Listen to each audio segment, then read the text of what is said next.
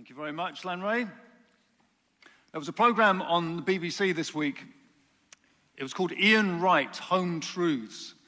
And the subtext was this Footballer Ian Wright shares his own story and investigates what effect growing up in a psychologically abusive and violent home has on children in the UK.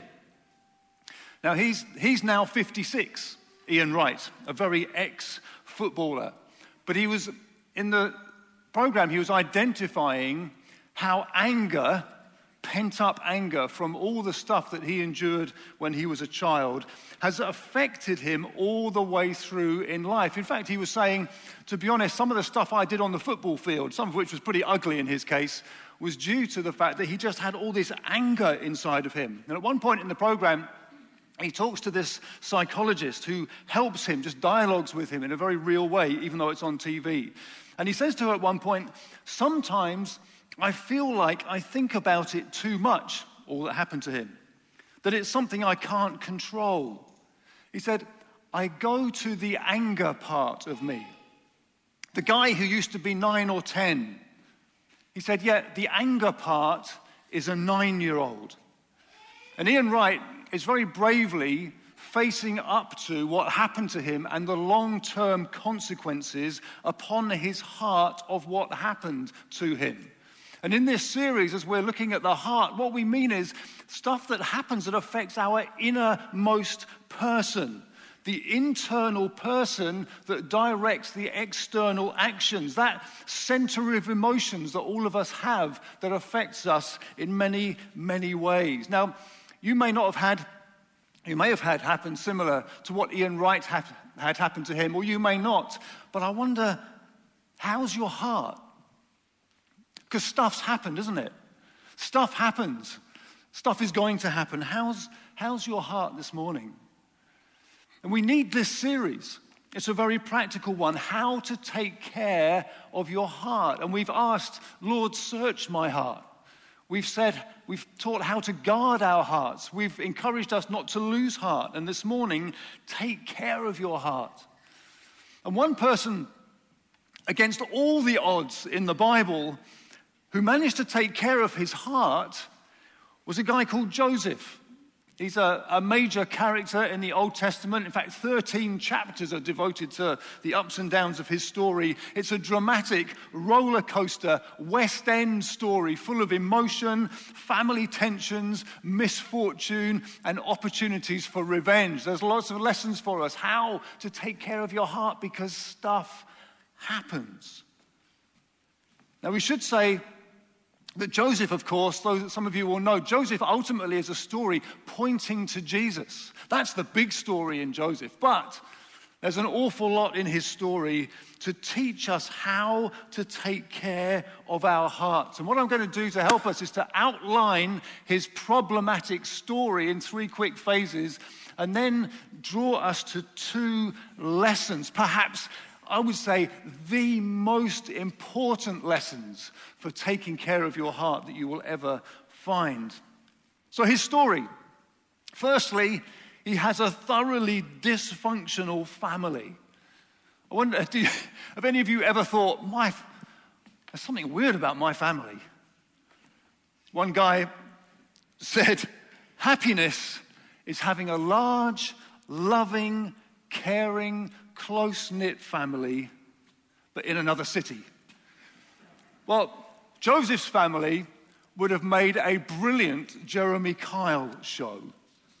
He was the 11th of 12 sons born to his father Jacob, but not only did he have 11 brothers and one sister recorded, no doubt others as well, but he, they, between them, they had four mothers living in the same facility.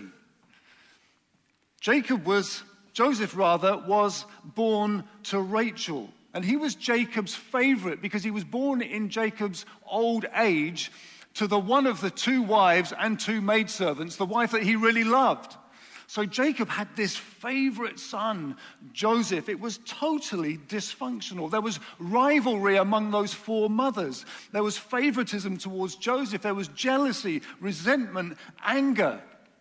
And Genesis chapter 37, verse 3 tells us Jacob loved Joseph more than any of his other sons. And as you will probably know famously, he made a richly ornamented robe for him. Not surprisingly, in this chaotic story, the next verse says, When his brothers saw that their father loved him more than any of them, they hated him and could not speak a kind word to him. And then Joseph, at the age of 17, has a couple of dreams. And they turn out to be miraculously God given dreams. But he's not very wise with them. And so he goes, and here's what we read Genesis 37, verse 5. We read this Joseph had a dream. And when he told it to his brothers, first mistake, they hated him all the more. He said to them, Listen to this dream. I had. We were binding sheaves of corn out in the field when suddenly my sheaf rose and stood upright, while your sheaves gathered round mine and bowed down to it. His brothers said to him, Do you intend to reign over us? Will you actually rule us? And they hated him all the more because of his dream and what he'd said. And he hadn't learned his lesson. Then he had another dream, and he told it to his brothers. Listen, he said, I had another dream.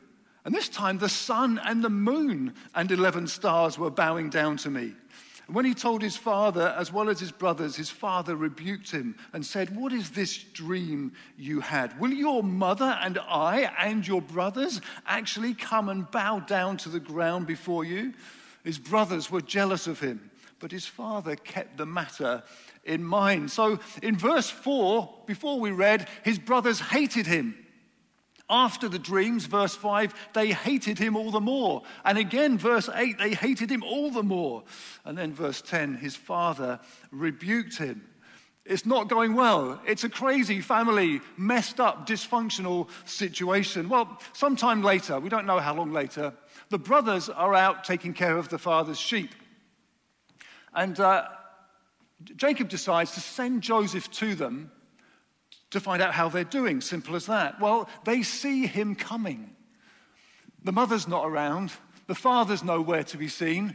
So they hatch a plan. Verses 19 to 20 goes like this They say, Here comes that dreamer.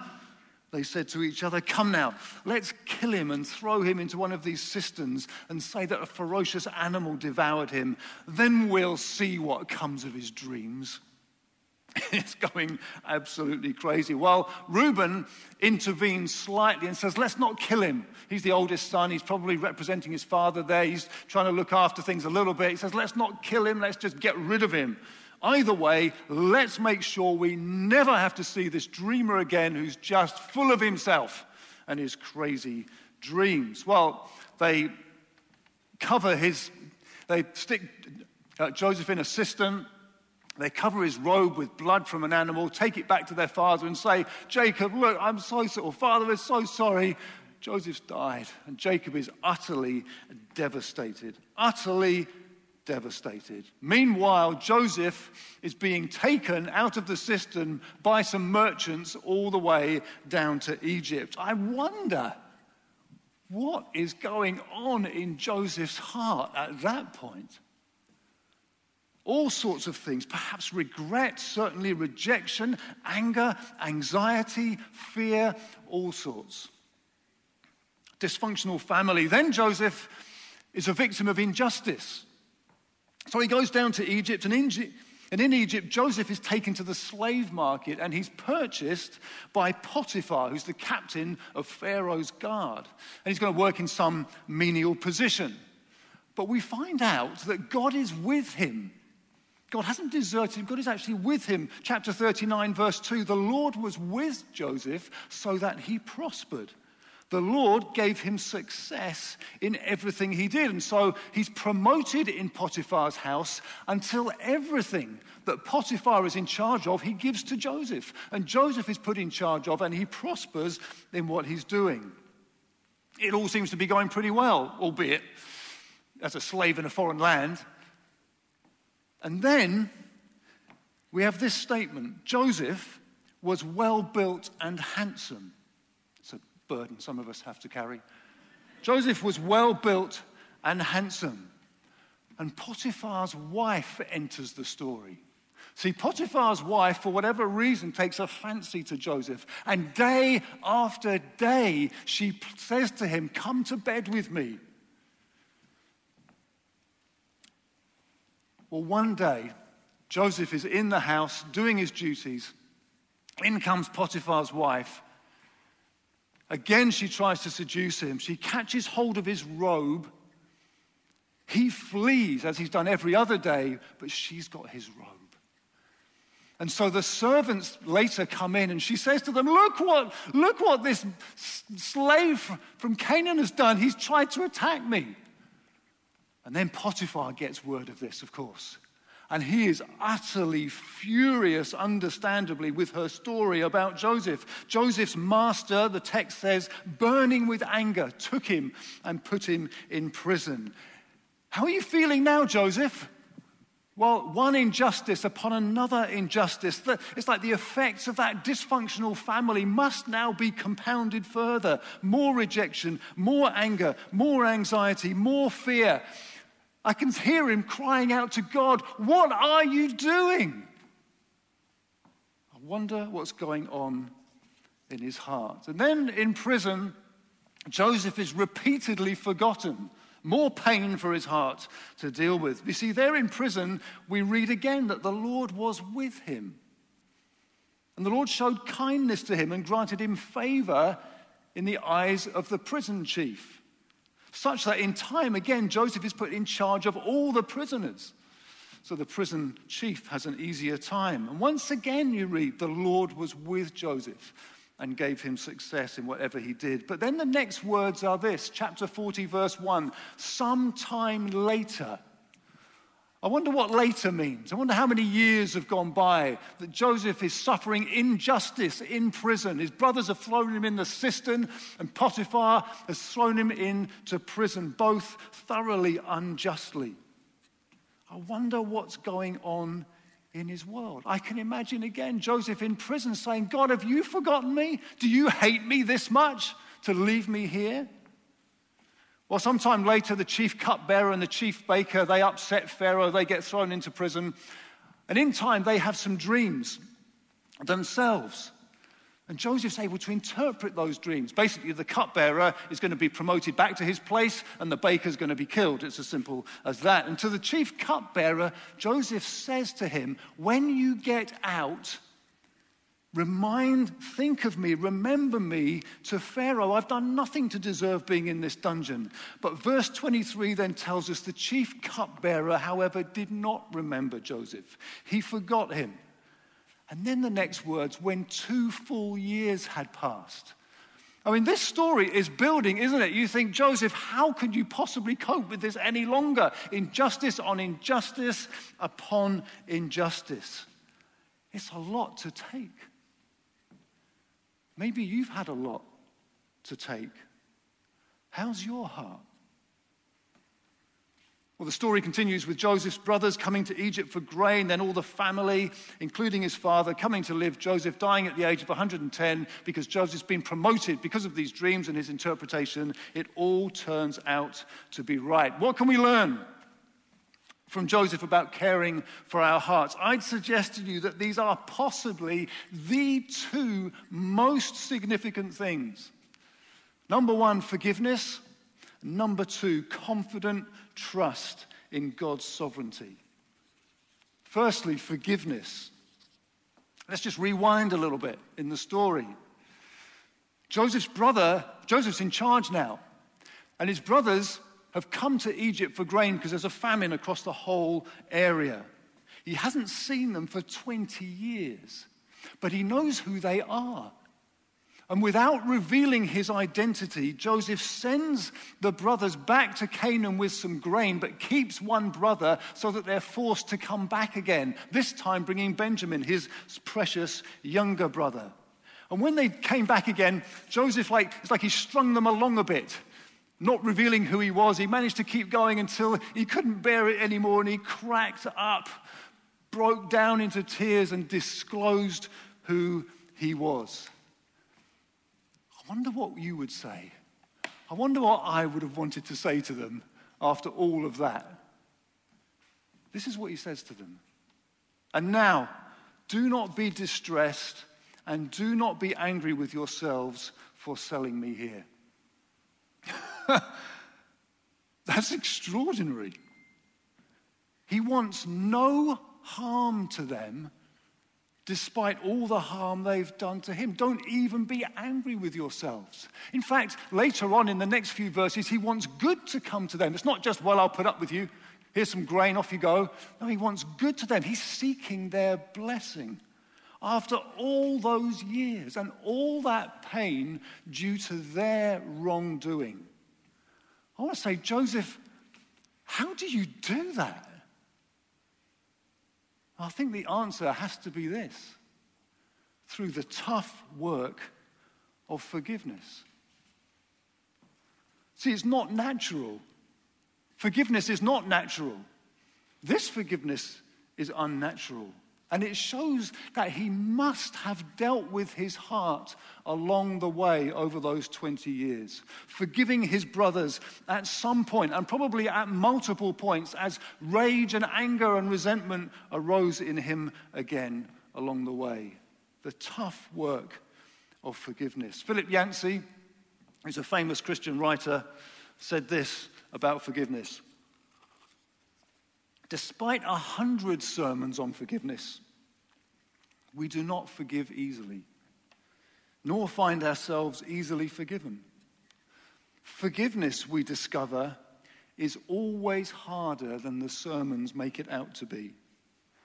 We nurse sores, go to elaborate lengths to rationalize our behavior, perpetuate family feuds, punish ourselves, punish others, all to avoid this most na- unnatural act.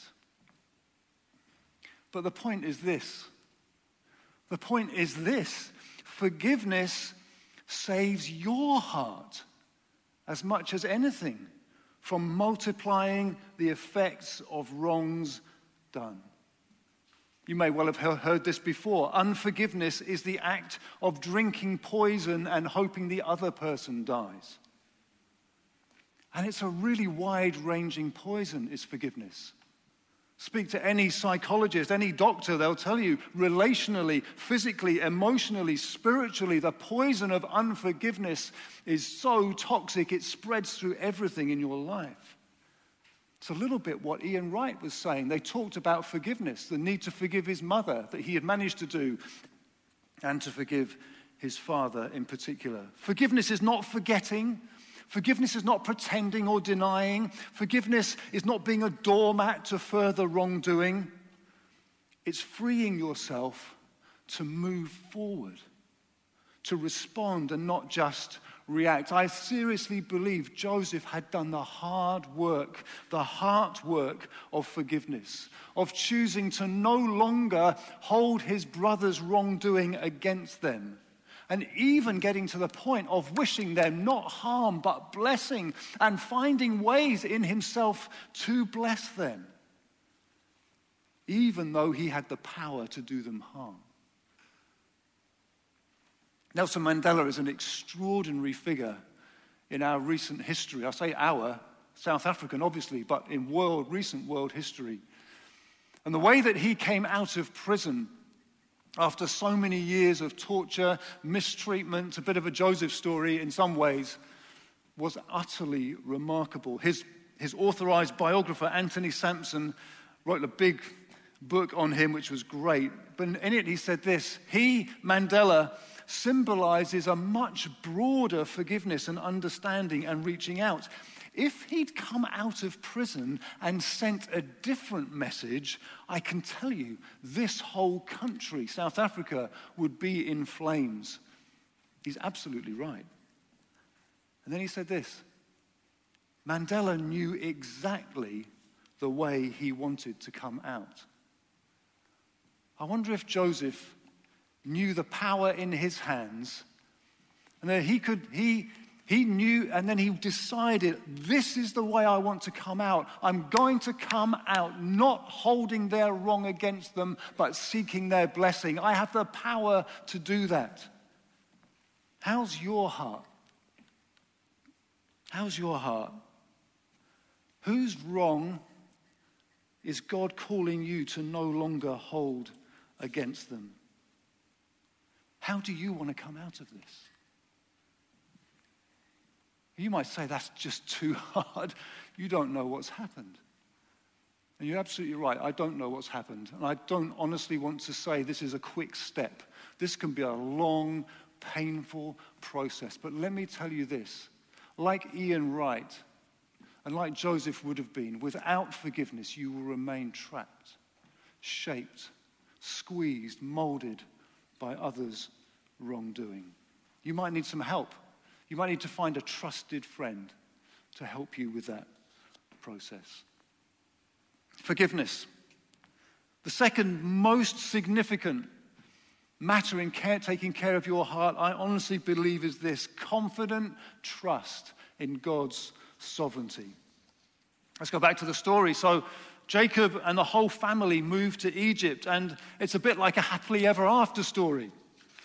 They're hugely blessed, but eventually, of course, Jacob, the father, dies, and the brothers have another moment of worry. You see, with the father dead, Joseph might at last turn on them. This is what we read instead. So his brothers came and threw themselves down before him in fear that he might, with all his power, now turn on them. We are your slaves, they said. But Joseph said to them, Don't be afraid. Am I in the place of God? You intended to harm me. He's not avoiding the facts, but God intended it for good, to accomplish what is now being done the saving of many lives. So then don't be afraid. And again, he's looking to bless them. I will provide for you and your children. And he reassured them and spoke kindly to them. Again, I want to ask the question Joseph, how, how do you do that? You do that. He was able to do that and again, this would not have been simple. But the text tells us because how? Because he was supremely confident that there is a greater reality behind the reality. That what has happened, however unpleasant, however unfair, and it was, however wrong, and it was, has been permitted, or in this case, orchestrated by God for greater good because God is sovereign. God is supremely wise. God is trustworthy. And God has never slipped up in the story of Joseph. Confident trust in God's sovereignty saves you from the poisonous effects of rejection, of anger, of anxiety, and fear because it allows your heart to be at rest to find peace amid the questions. God's sovereignty is the anchor of certainty on the stormy sea of mystery, questions, and confusion. And it's not easy. Forgiveness is seriously difficult work. Trusting God's sovereignty is seriously difficult work, but it will save you from a lot of pain. I mentioned a couple of weeks ago that in May 2002, I, I just crashed completely. Uh, our 2000 yes, two, I just crashed completely. And I spent from May to October literally not knowing what my future was. Literally, I'm not overstating that. I had not a clue what I was going to do, whether I'd go back to work, whether I'd have to find a different job, whether I'd be fit for anything. And you know what? I distinctly, I claim no credit from, to myself, I distinctly remember being at peace. It doesn't make any sense. But I had managed, by God's grace, to get to that point of trusting Him. Peace doesn't come from where you are in life or what you have in life. Just ask Bill and Melinda Gates this week. But from how your heart is with where you are in life and what you have. And I believe Joseph had got to a point of trusting God's sovereignty in the middle of the story. See, it's all very well to look back on Joseph's story and say, well, look, it came out fine, didn't it? Of course he would trust God's sovereignty. But I'm not talking about the end of the story. I'm talking in the middle of the story. I'm talking in prison. I'm talking even perhaps on the way to Egypt. I mean, perhaps even when Potiphar's wife is accusing him. He trusts the sovereignty of God. C.H. Spurgeon said this. Spurgeon's always good for a quote. He said this There is no attribute, this is quite a statement, there is no attribute more comforting to God's children than that of his sovereignty. Can you rest in that? In his sovereignty, that God still rules, still loves, is still in charge, despite every question that you may have remi- remaining. God's sovereignty keeps me from having to solve everything. It keeps me from being a victim of fate or my own mistakes or the wrong done to me. Here's what I'd like us to do as we finish. You may have a situation you're facing. You may have a past that's dogging you. And if you're at home, you can do this for yourself. If you're in the room here, here's what I'm going to ask us to do. I'm not going to force anybody to do anything, but I'm going to ask you to do some business with God this morning for the sake of your heart.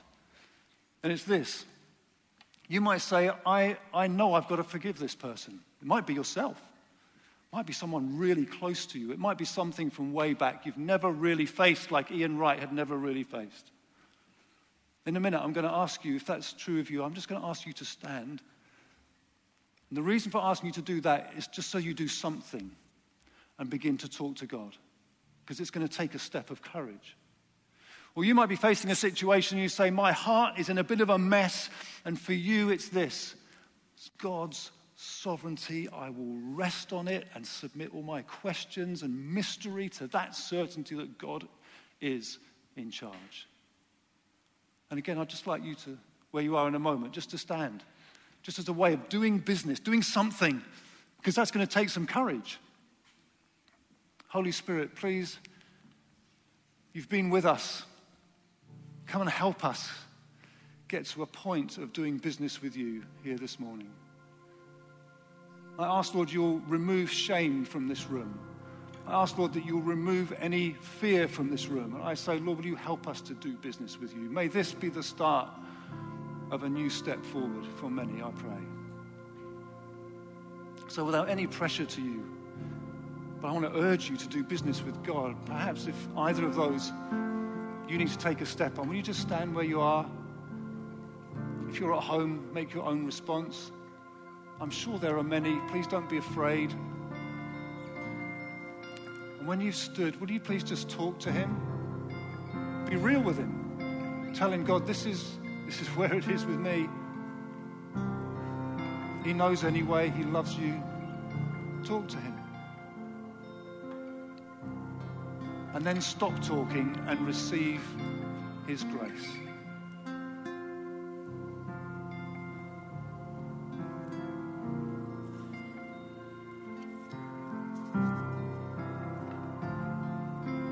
If you're wondering, please don't miss this moment.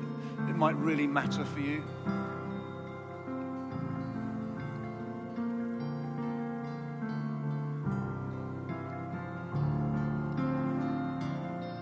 Whichever of those two is true for you, take the first steps. Maybe dare to say, I let so and so off that hook I've been holding them on. Oh God, I'm going to start trusting you in this situation, whichever it is for you. Start speaking back to God. Do some business with Him. He loves you and is here for you.